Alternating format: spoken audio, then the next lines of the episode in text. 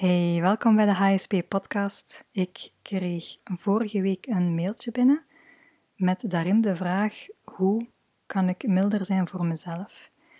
Ik vond dat een hele mooie vraag en tegelijkertijd ja, toch wel wat beladen, omdat ik weet hoe hard dat wij als HSP'er voor onszelf kunnen zijn. Dus um, vandaar beantwoord ik die vraag ook graag hier in de podcast. Ik heb voordat ik ben beginnen opnemen, even een tijd ook genomen om wat voor te bereiden, omdat in mijn ogen mild zijn voor uzelf op zoveel verschillende vlakken kan zijn en ook voor iedereen dus wat verschillend. Nu, sowieso, in de eerste plaats is het interessant om eens te gaan kijken naar uw eigen innerlijke dialoog. Wat zegt jij in gedachten tegen jezelf als je vindt dat iets niet goed genoeg is? Of als je het gevoel hebt te falen? Je kunt daar de volgende keer eens bij stilstaan en dat opmerken, dat is echt interessant. En vergelijk ook eens de reactie op jezelf met hoe dat je zou reageren ten opzichte van iemand anders die net hetzelfde zou doen als jij. Want heel vaak zijn we veel strenger voor onszelf dan dat we dat voor iemand anders zijn. En ja, dat klopt gewoon niet. Dat is, dat is niet correct. Dat is met twee maten meten. Onbewust, hè? Maar dat is niet oké. Dus dat voor jezelf eens gaan observeren mag sowieso de eerste stap zijn. En als je opmerkt dat je streng bent voor jezelf, promoveer jezelf dan eens tot je beste vriend of vriendin, die het waard is om warm en met respect behandeld en toegesproken te worden. Nu, daarnaast kan het ook interessant zijn om eens te gaan kijken naar de oorzaak van dat hard zijn voor jezelf. De persoon van wie ik het mailtje kreeg vernoemde perfectionisme. En dat is ook ineens een van de veel voorkomende oorzaken van dat streng zijn voor onszelf. Nu, waarom? Omdat ja, veel HSP'ers van nature een soort van streven naar nauwkeurigheid in zich hebben, um, waar absoluut niets mis mee is. Hè? Integendeel, want dat zorgt ervoor dat wij kwaliteit kunnen leveren. Maar als die nauwkeurigheid samengaat met een schrik voor afwijzing, bijvoorbeeld, dan kan er doorgeschoten worden in perfectionisme. Dus om het gevoel te voorkomen niet goed genoeg te zijn, of om een gevoel van controle te hebben. Want dat geeft een eerder vals wel gevoel van rust. En als je daar dan nog eens wat te veel stress bovenop gooit, ja, dan gaan de poppen aan dansen. Hè? En dan, ja, dan geraken we in een soort van tunnelvisie. Nu, het goede is dat dat herkennen en u er dus bewust van worden, sowieso gewoon op zich al enorm waardevol is. Misschien wel de belangrijkste stap ook, want dan kunt je ook ingrijpen. Nu, dat ingrijpen kan uh, ja, met eenvoudige dingen. Ik geef daar straks nog een paar uh, praktische tips voor mee. Um, maar soms mag daarnaast ook diepgaander gewerkt worden op bijvoorbeeld ja, verouderde interne overtuigingen of trauma's ook, omdat je anders in die loop blijft vastzitten, hè, waarbij je telkens opnieuw hetzelfde gedrag vertoont waarmee dat je jezelf eigenlijk voor de voeten loopt. Nu, naast het perfectionisme kan het ook zijn dat je hard bent voor jezelf um, als een soort van automatisme omdat mensen in je omgeving als kind misschien ook streng waren voor u. Ehm, en dan kun je heel onbewust dat gewoon hebben overgenomen als een manier van zijn, als een manier van door het leven gaan. Als uw rapport bijvoorbeeld nooit goed genoeg was en je jezelf continu bleef pushen om nog beter te doen, ja, dan kun je ook in dat gedragspatroon blijven vaststeken. En dan is het kwestie van jezelf eraan te herinneren dat goed heel vaak goed genoeg is, hè, bijvoorbeeld. Nu, nog een reden dat ik heel vaak zie bij mensen die hard zijn voor zichzelf, is dat ze zich te hard spiegelen aan anderen. En dat ze bepaalde eigenschappen of gedrag zien bij mensen in hun omgeving. En ook vaak niet het hele plaatje zien, dus maar een deel. Ehm, en dat ze ook maar zo, ook gewoon zo meer willen zijn. Maar bij HSP'ers liggen bepaalde grenzen op sommige vlakken nu eenmaal wat dichterbij. Maar die worden dan straal genegeerd en ja, ze forceren zichzelf dan om toch meer te zijn zoals een ander. En dat forceren is ook hard zijn voor zichzelf.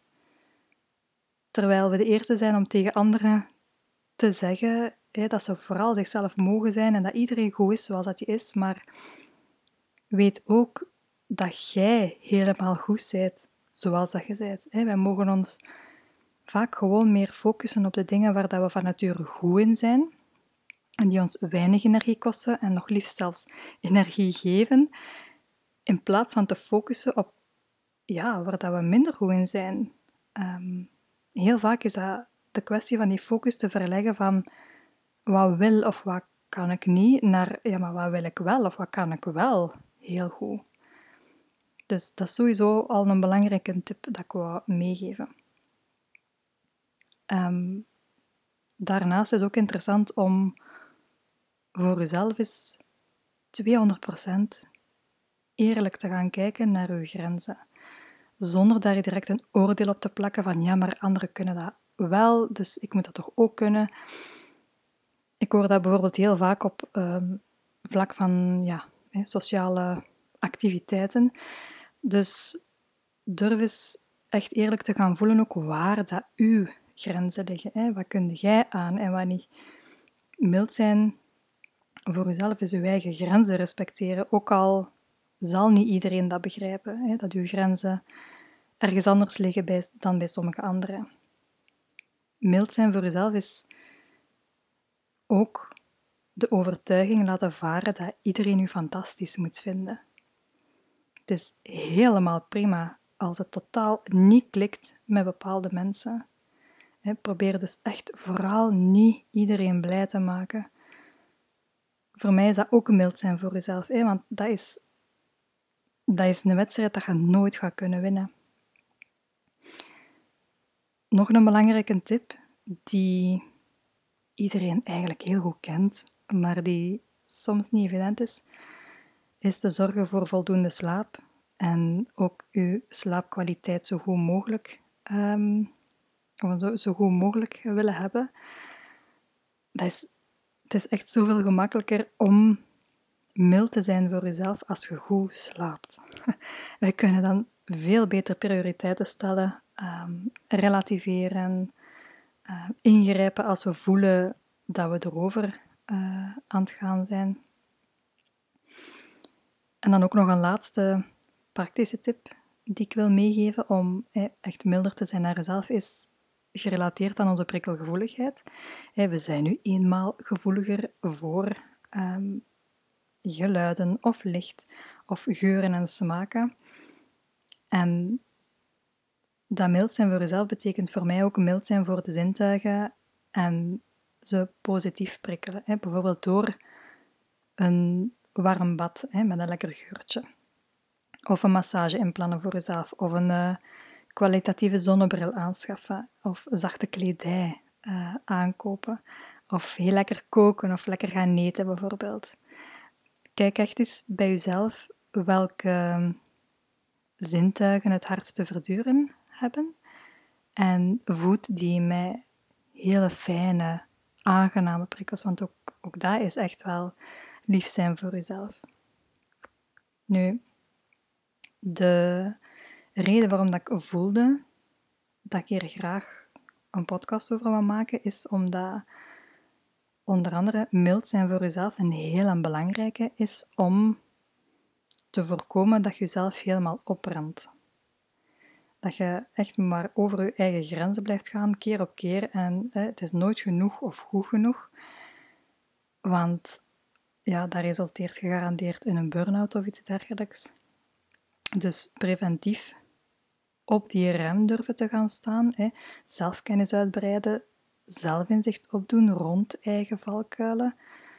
Ja, dat is eigenlijk het allerbeste dat je kunt doen om uitval, burn-out of mentale problemen te gaan vermijden. Voorkomen is zoveel gemakkelijker dan genezen. Ik heb dat de laatste jaren zo hard, zwart op wit gezien, op papier bij klanten. En dat heeft mij ook aan het denken gezet over mijn manier van werken met klanten en ook over mijn aanbod. Ik werk heel graag diepgaand met mensen. Ehm, op dit moment via mijn ASP handleidingcursus. En dat geeft hele mooie resultaten, maar dat vraagt ook een hele tijdsinvestering. En tijd is tegenwoordig schaarser, ehm, behalve voor mensen die bijvoorbeeld thuis zitten met burn-out of door ziekte. Maar dan zijn ze meestal al heel lang en ver over hun grenzen gegaan en dan is dat pad naar herstel des te langer. En ik wil daarom de komende tijd graag ook meer preventief gaan werken, door in te zetten op zelfzorg en zelfkennis en acceptatie op vlak van hoogsensitiviteit, zodat bijvoorbeeld burn-out vermeden kan worden. Om die reden ben ik aan het overwegen om mijn uitgebreide HSP-handleiding traject op te delen in veel kleinere luistercursussen. Heel laagdrempelig, heel to the point, gemakkelijk te volgen en tegen een lage prijs. En ben aan het denken om dan elke luistercursus een eigen thema te geven. Bijvoorbeeld, ik ben hoogsensitief, wat nu? Hè? Of hoe beter loslaten, of hoe eigen grenzen beter bewaken. En dan kan iedereen gewoon aanvoelen en kiezen waar dat hij of zij op dat moment nood aan heeft. En per cursus denk ik dan aan ja, een reeks audiolessen van maximum 10 minuutjes.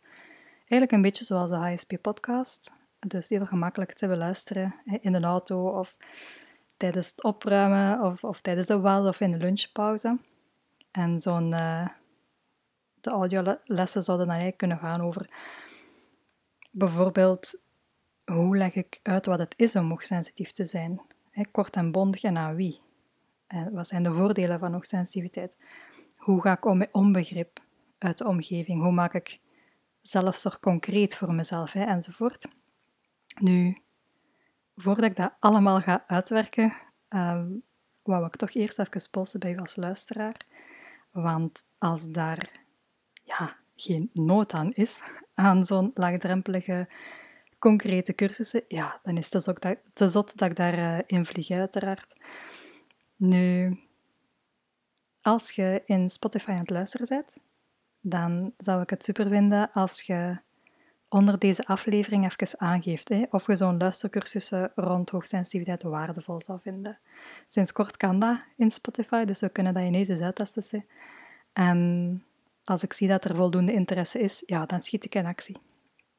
Nu, als je luistert via Apple Podcasts of Google Podcasts of via mijn website, ja, dan kun je niet stemmen uh, onder de aflevering, maar dan mocht je mij zeker ook een mailtje sturen, mocht er interesse zijn. Voilà.